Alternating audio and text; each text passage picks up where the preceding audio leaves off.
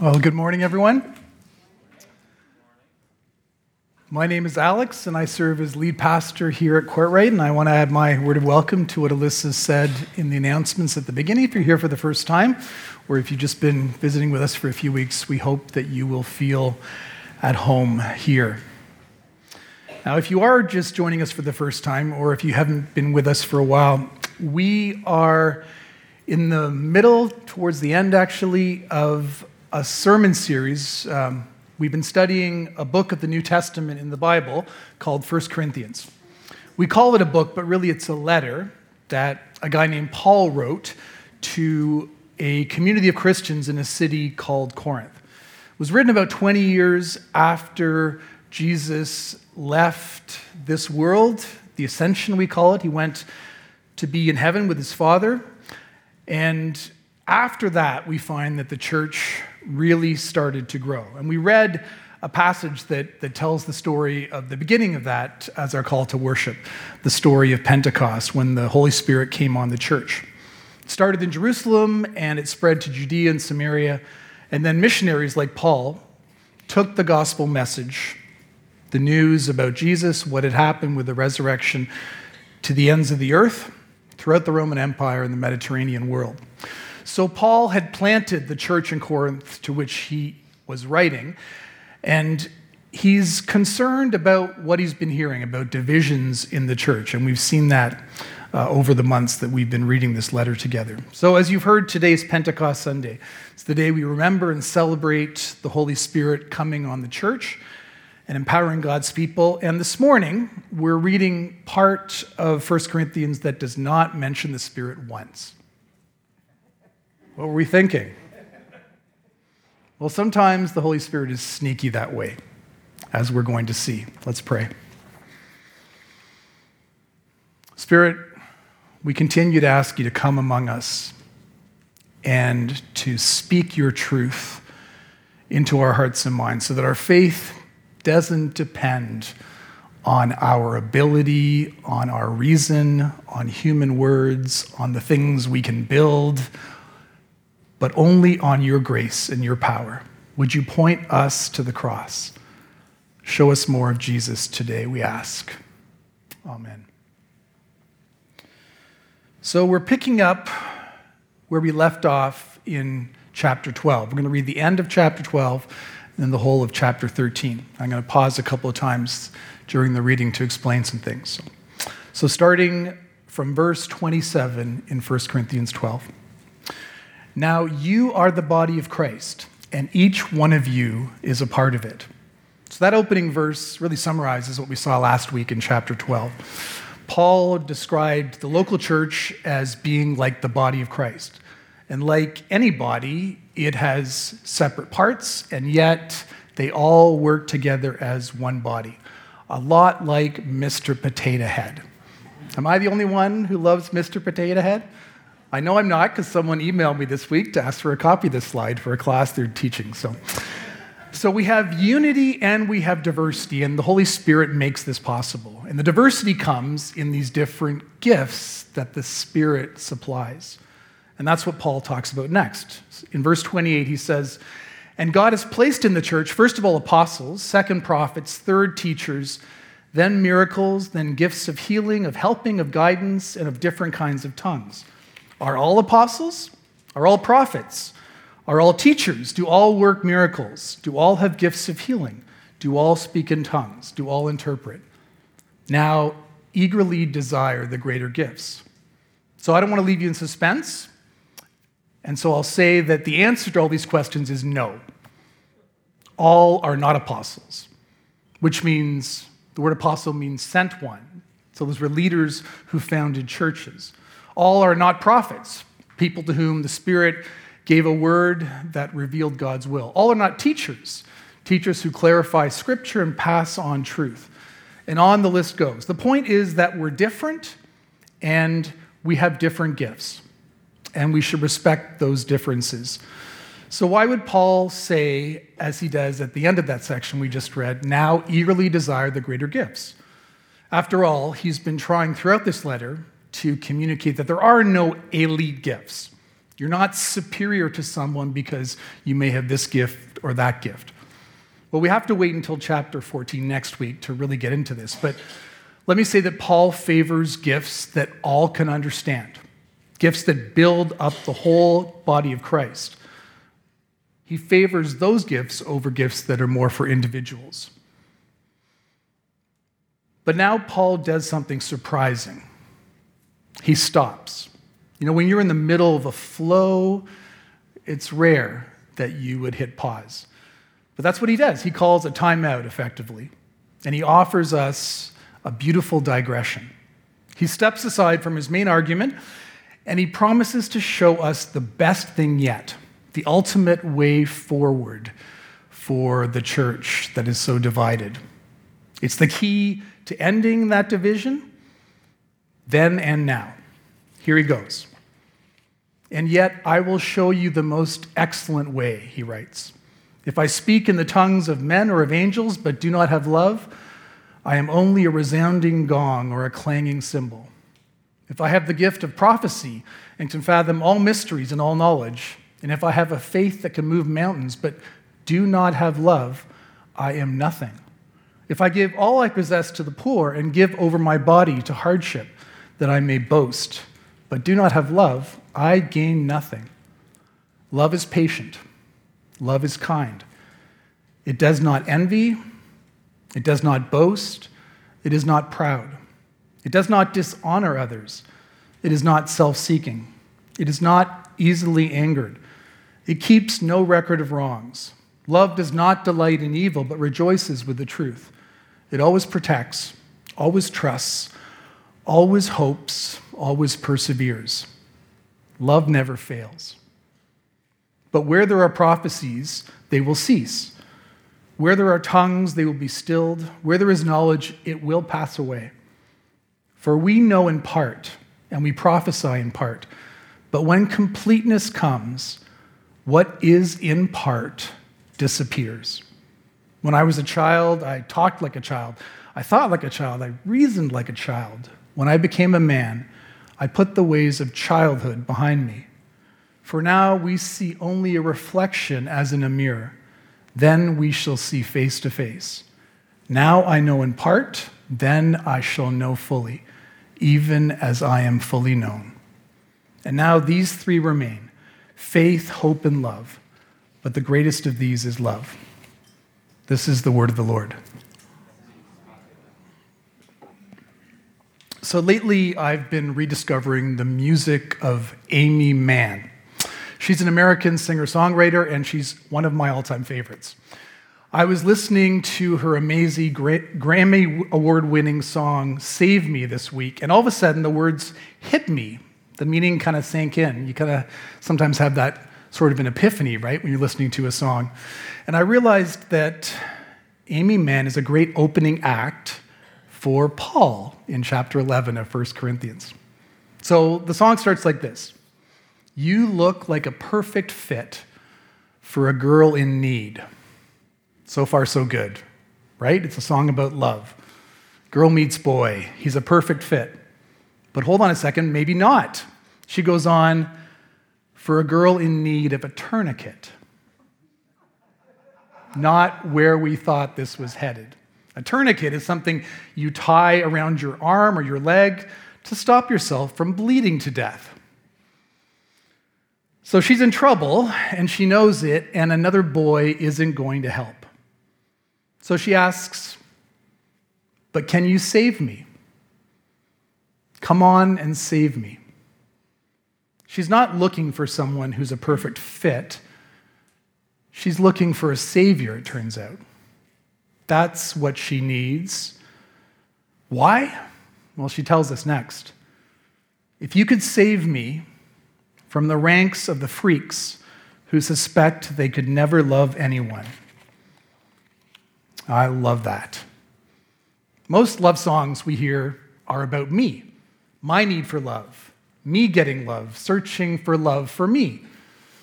But here, Aimee Mann is honest and eloquent like few love songs are.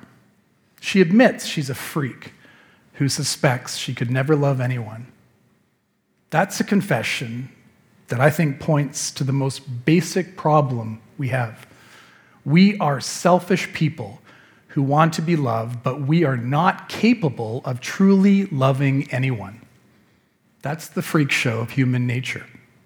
And that's what Paul talks about, really talks about in 1 Corinthians chapter 13.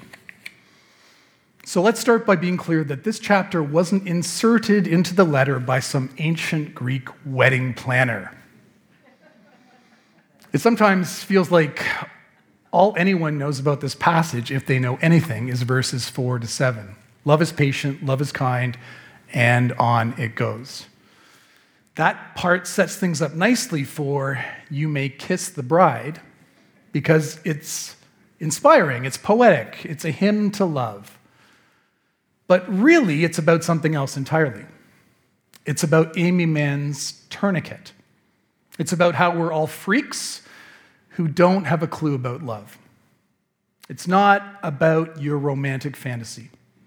It's about how God is calling us to love each other as brothers and sisters in the body of Christ, in the mess and failure and scandal of the church and to reach out with that love as broken vessels filled with the Spirit.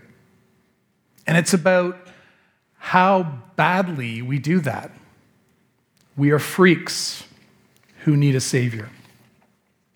In chapter 13, Paul pauses right in the middle, the meatiest part of his letter to the church in Corinth, as he's describing how all the parts make up one body, how all the gifts can work together. He stops to show us the key. So, this is the climax of 1 Corinthians. From verse 1 here, Paul launches into a lyric reprimand of the practice of religion, the empty practice of religion. He's telling the Corinthians off and us as well for focusing on the externals, on behavior, for trying to prove how spiritual we are, for always worrying about our image, how we'll look to other people, for promoting ourselves. And he gets personal about it here in a hurry. He lists item by item the sources of pride that the Corinthians had. Speaking in tongues comes first. Speaking in tongues was a way of expressing worship, like a personal prayer language. Paul is not impressed. He says that tongues are useless without love. The same goes for prophecy, the gift of delivering a word of revelation from God which explains mysteries or conveys knowledge. Normally, this is Paul's favorite gift, more on that next week. But even for him, prophecy is useless without love. The same holds for great faith, as well as for acts of service and self sacrifice. You can think of someone like Mother Teresa. Even if you give up your whole life to serve the poor, if you're doing it for the wrong reasons, maybe out of guilt or to win the praise of others, then it's worth nothing in the end. Now, notice that Paul doesn't say God can't use these gifts for good, even when they're wrongly motivated. And he also puts the focus right on himself. He says, I am nothing, I gain nothing. So this is personal. It's between each one of us and God. The exterior of our lives is one thing, but what matters most is on the inside. So let's explore this little word love a little more. Just this past week, I've heard people, and I've been listening, talk about love, loving things. Ton of different ways they've used the word love. One person said, I love sushi. Hmm. Someone else, to whom I might be married, said, I love it when you do the dishes. And then in parentheses, please do them more often. Someone said, I love summer. Amen to that. I love the Beatles. I love you, Dad. That was my favorite. I love patios. And once, possibly twice, I may have whispered softly to myself, I love hot sauce. Let's face it, we are totally confused about love. It's a slippery little word. It can mean many different things or nothing at all. One thing's for sure despite all the weddings, Paul is not talking about romantic love here. In the Four Loves, C.S. Lewis lists the main forms of love affection, friendship, eros, and charity. So the Greek word eros points to a certain kind of love. It has sexual connotations, and we get our word erotic from it. But eros refers more broadly to romantic love. This kind of love gets a lot of attention in our world.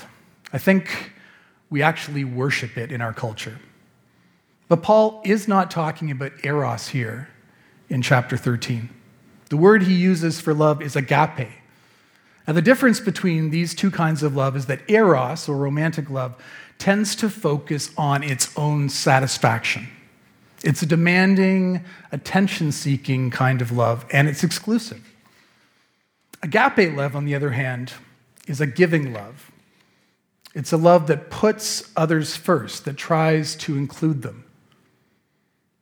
So here's the question I want to put to us this morning How can we, both individually, but also, especially as a church community at Courtright, how can we have relationships that are rooted in a love that wants to give before it receives? In a love that is not primarily selfish or utilitarian, a means to an end. A love that doesn't exploit others or look, first of all, for its own needs to be met. God calls us to live lives that are not focused on ourselves because that's right, but also because it's good for us. He calls us together into communities that aspire most of all to embody a love that serves others, a love that shares, a love that promotes the common good, love that breaks down walls. That is agape love, sacrificial love, community love. And that's what you're going to find at the core of all true love, of all love that lasts. And ultimately, this is God's kind of love.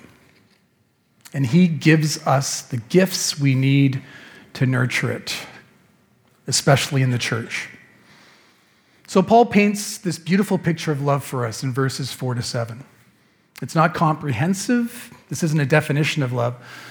No, what Paul's doing here is offering a contrast to the Corinthians' pride and to our pride also. Their behavior is the opposite of love.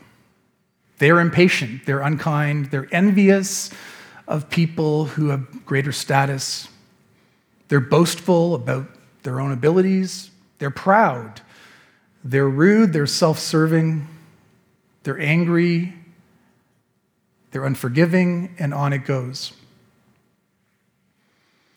I don't know how you hear those words describing love, but I know every time I read it, I feel the contrast. As inspiring as this picture of love is, I doubt I'm the only one who reads this and shakes his head. Because we don't experience this kind of love very often. We are disappointed in love. But the real kicker for me always comes in verse 8, where it says, Love never fails. Really? Who can measure up to a love like that? I fail all the time. I fail at loving Judith, my wife. I fail at loving my kids. I fail at loving so many people in my life. And all of us are failures when it comes to a love that is this good. But maybe that's where Paul's leading us intentionally. I think the invitation to seek God's truth, to find a relationship with Him, only starts as we admit to our weakness. When we realize how sick we are, in a way. When we admit that we are freaks. We're freaks who can't even begin to do the thing that matters most in the world according to God, and that is to love others. Only as we admit to all that are we actually being honest.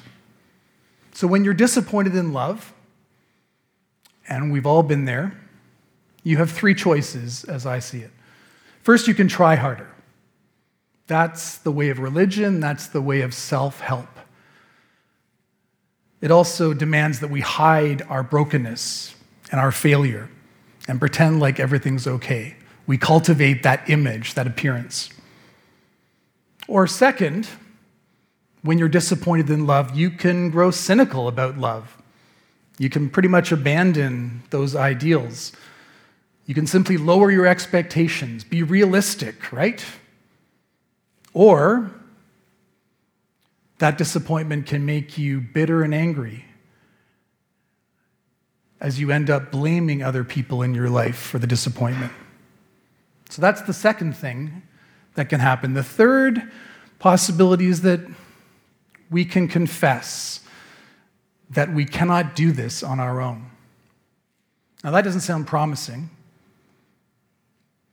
but it is what Paul calls the most excellent way that leads to love.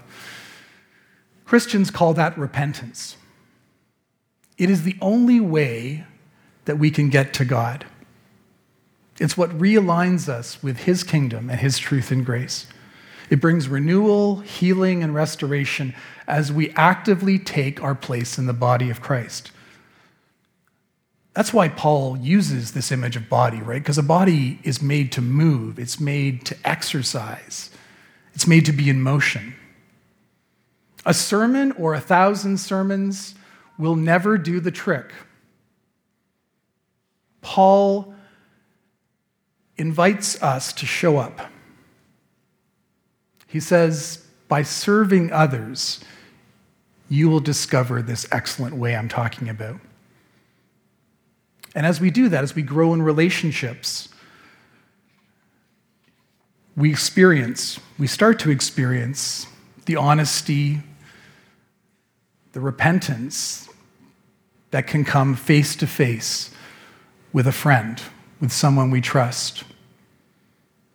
When I was walking the Camino of Santiago, when I was on my pilgrimage last month, I experienced something I've never experienced in my life.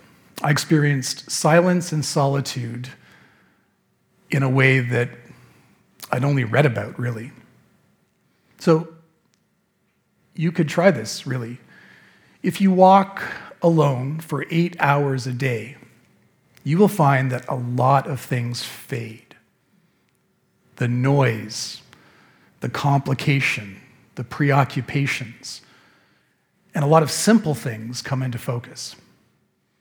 And I realized that I am that clanging gong, that cymbal that Paul talks about. We all are. We crave attention. We love to be busy. We don't want to be alone. We run from that. Silence scares us. On my pilgrimage, I also came to appreciate my feet more. Look at them. Yeah. that wasn't an altar call. No, not at all. Totally optional to look at the pastor's feet. What I realized is that I depend on my feet. And when I walk 30 kilometers in a day, they really hurt. They are important in a way I hadn't understood. Tim Keller writes about this in one of his books. He says that the only time we think about a part of our body is when it's hurting.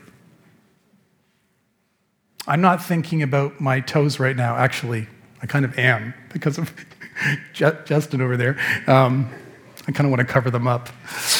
Feeling a little vulnerable up here. Um, but when I, had, when I was on the Camino, I got a blister on one of my toes on my right foot. And I thought about my toe constantly. So Keller draws an analogy between this reality that we think about parts of our body more when they hurt.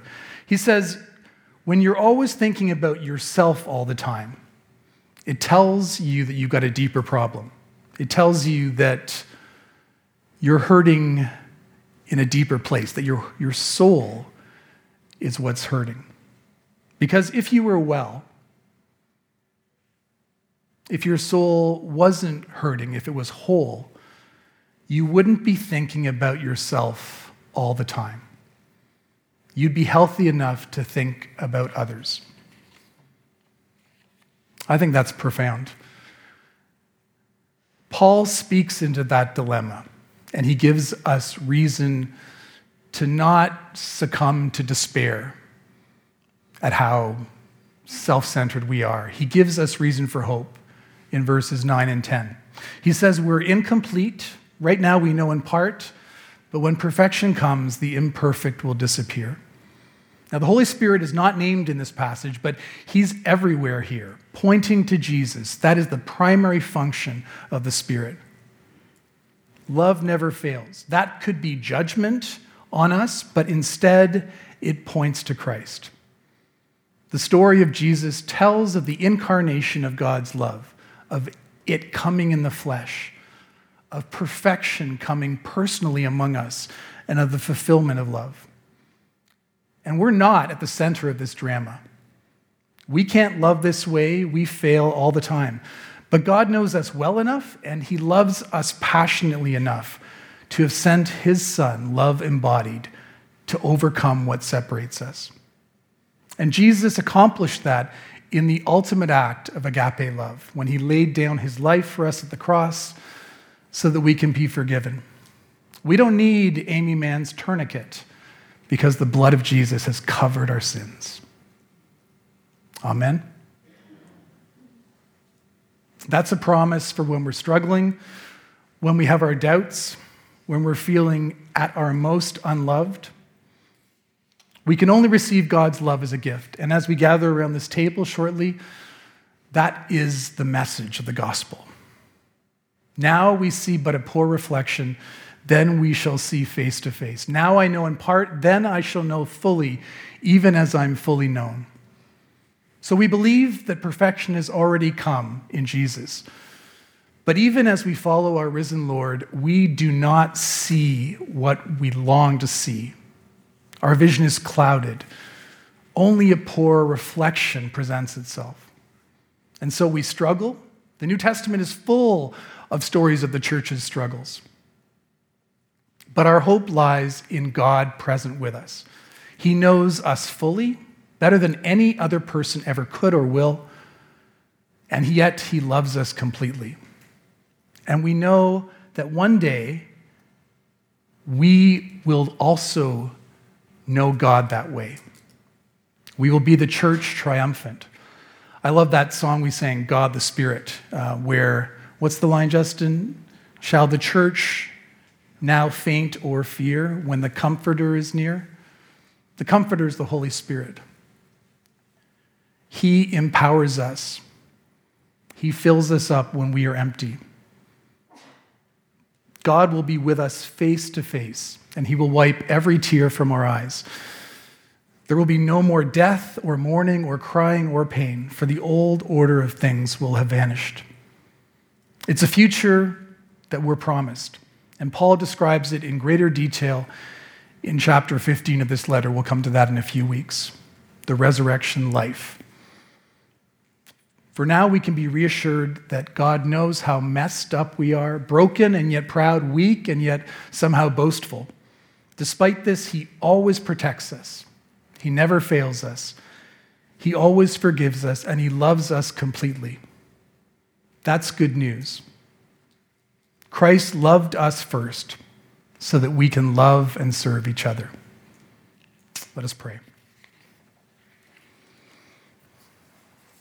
Lord, we confess that we have failed to love you as you deserve.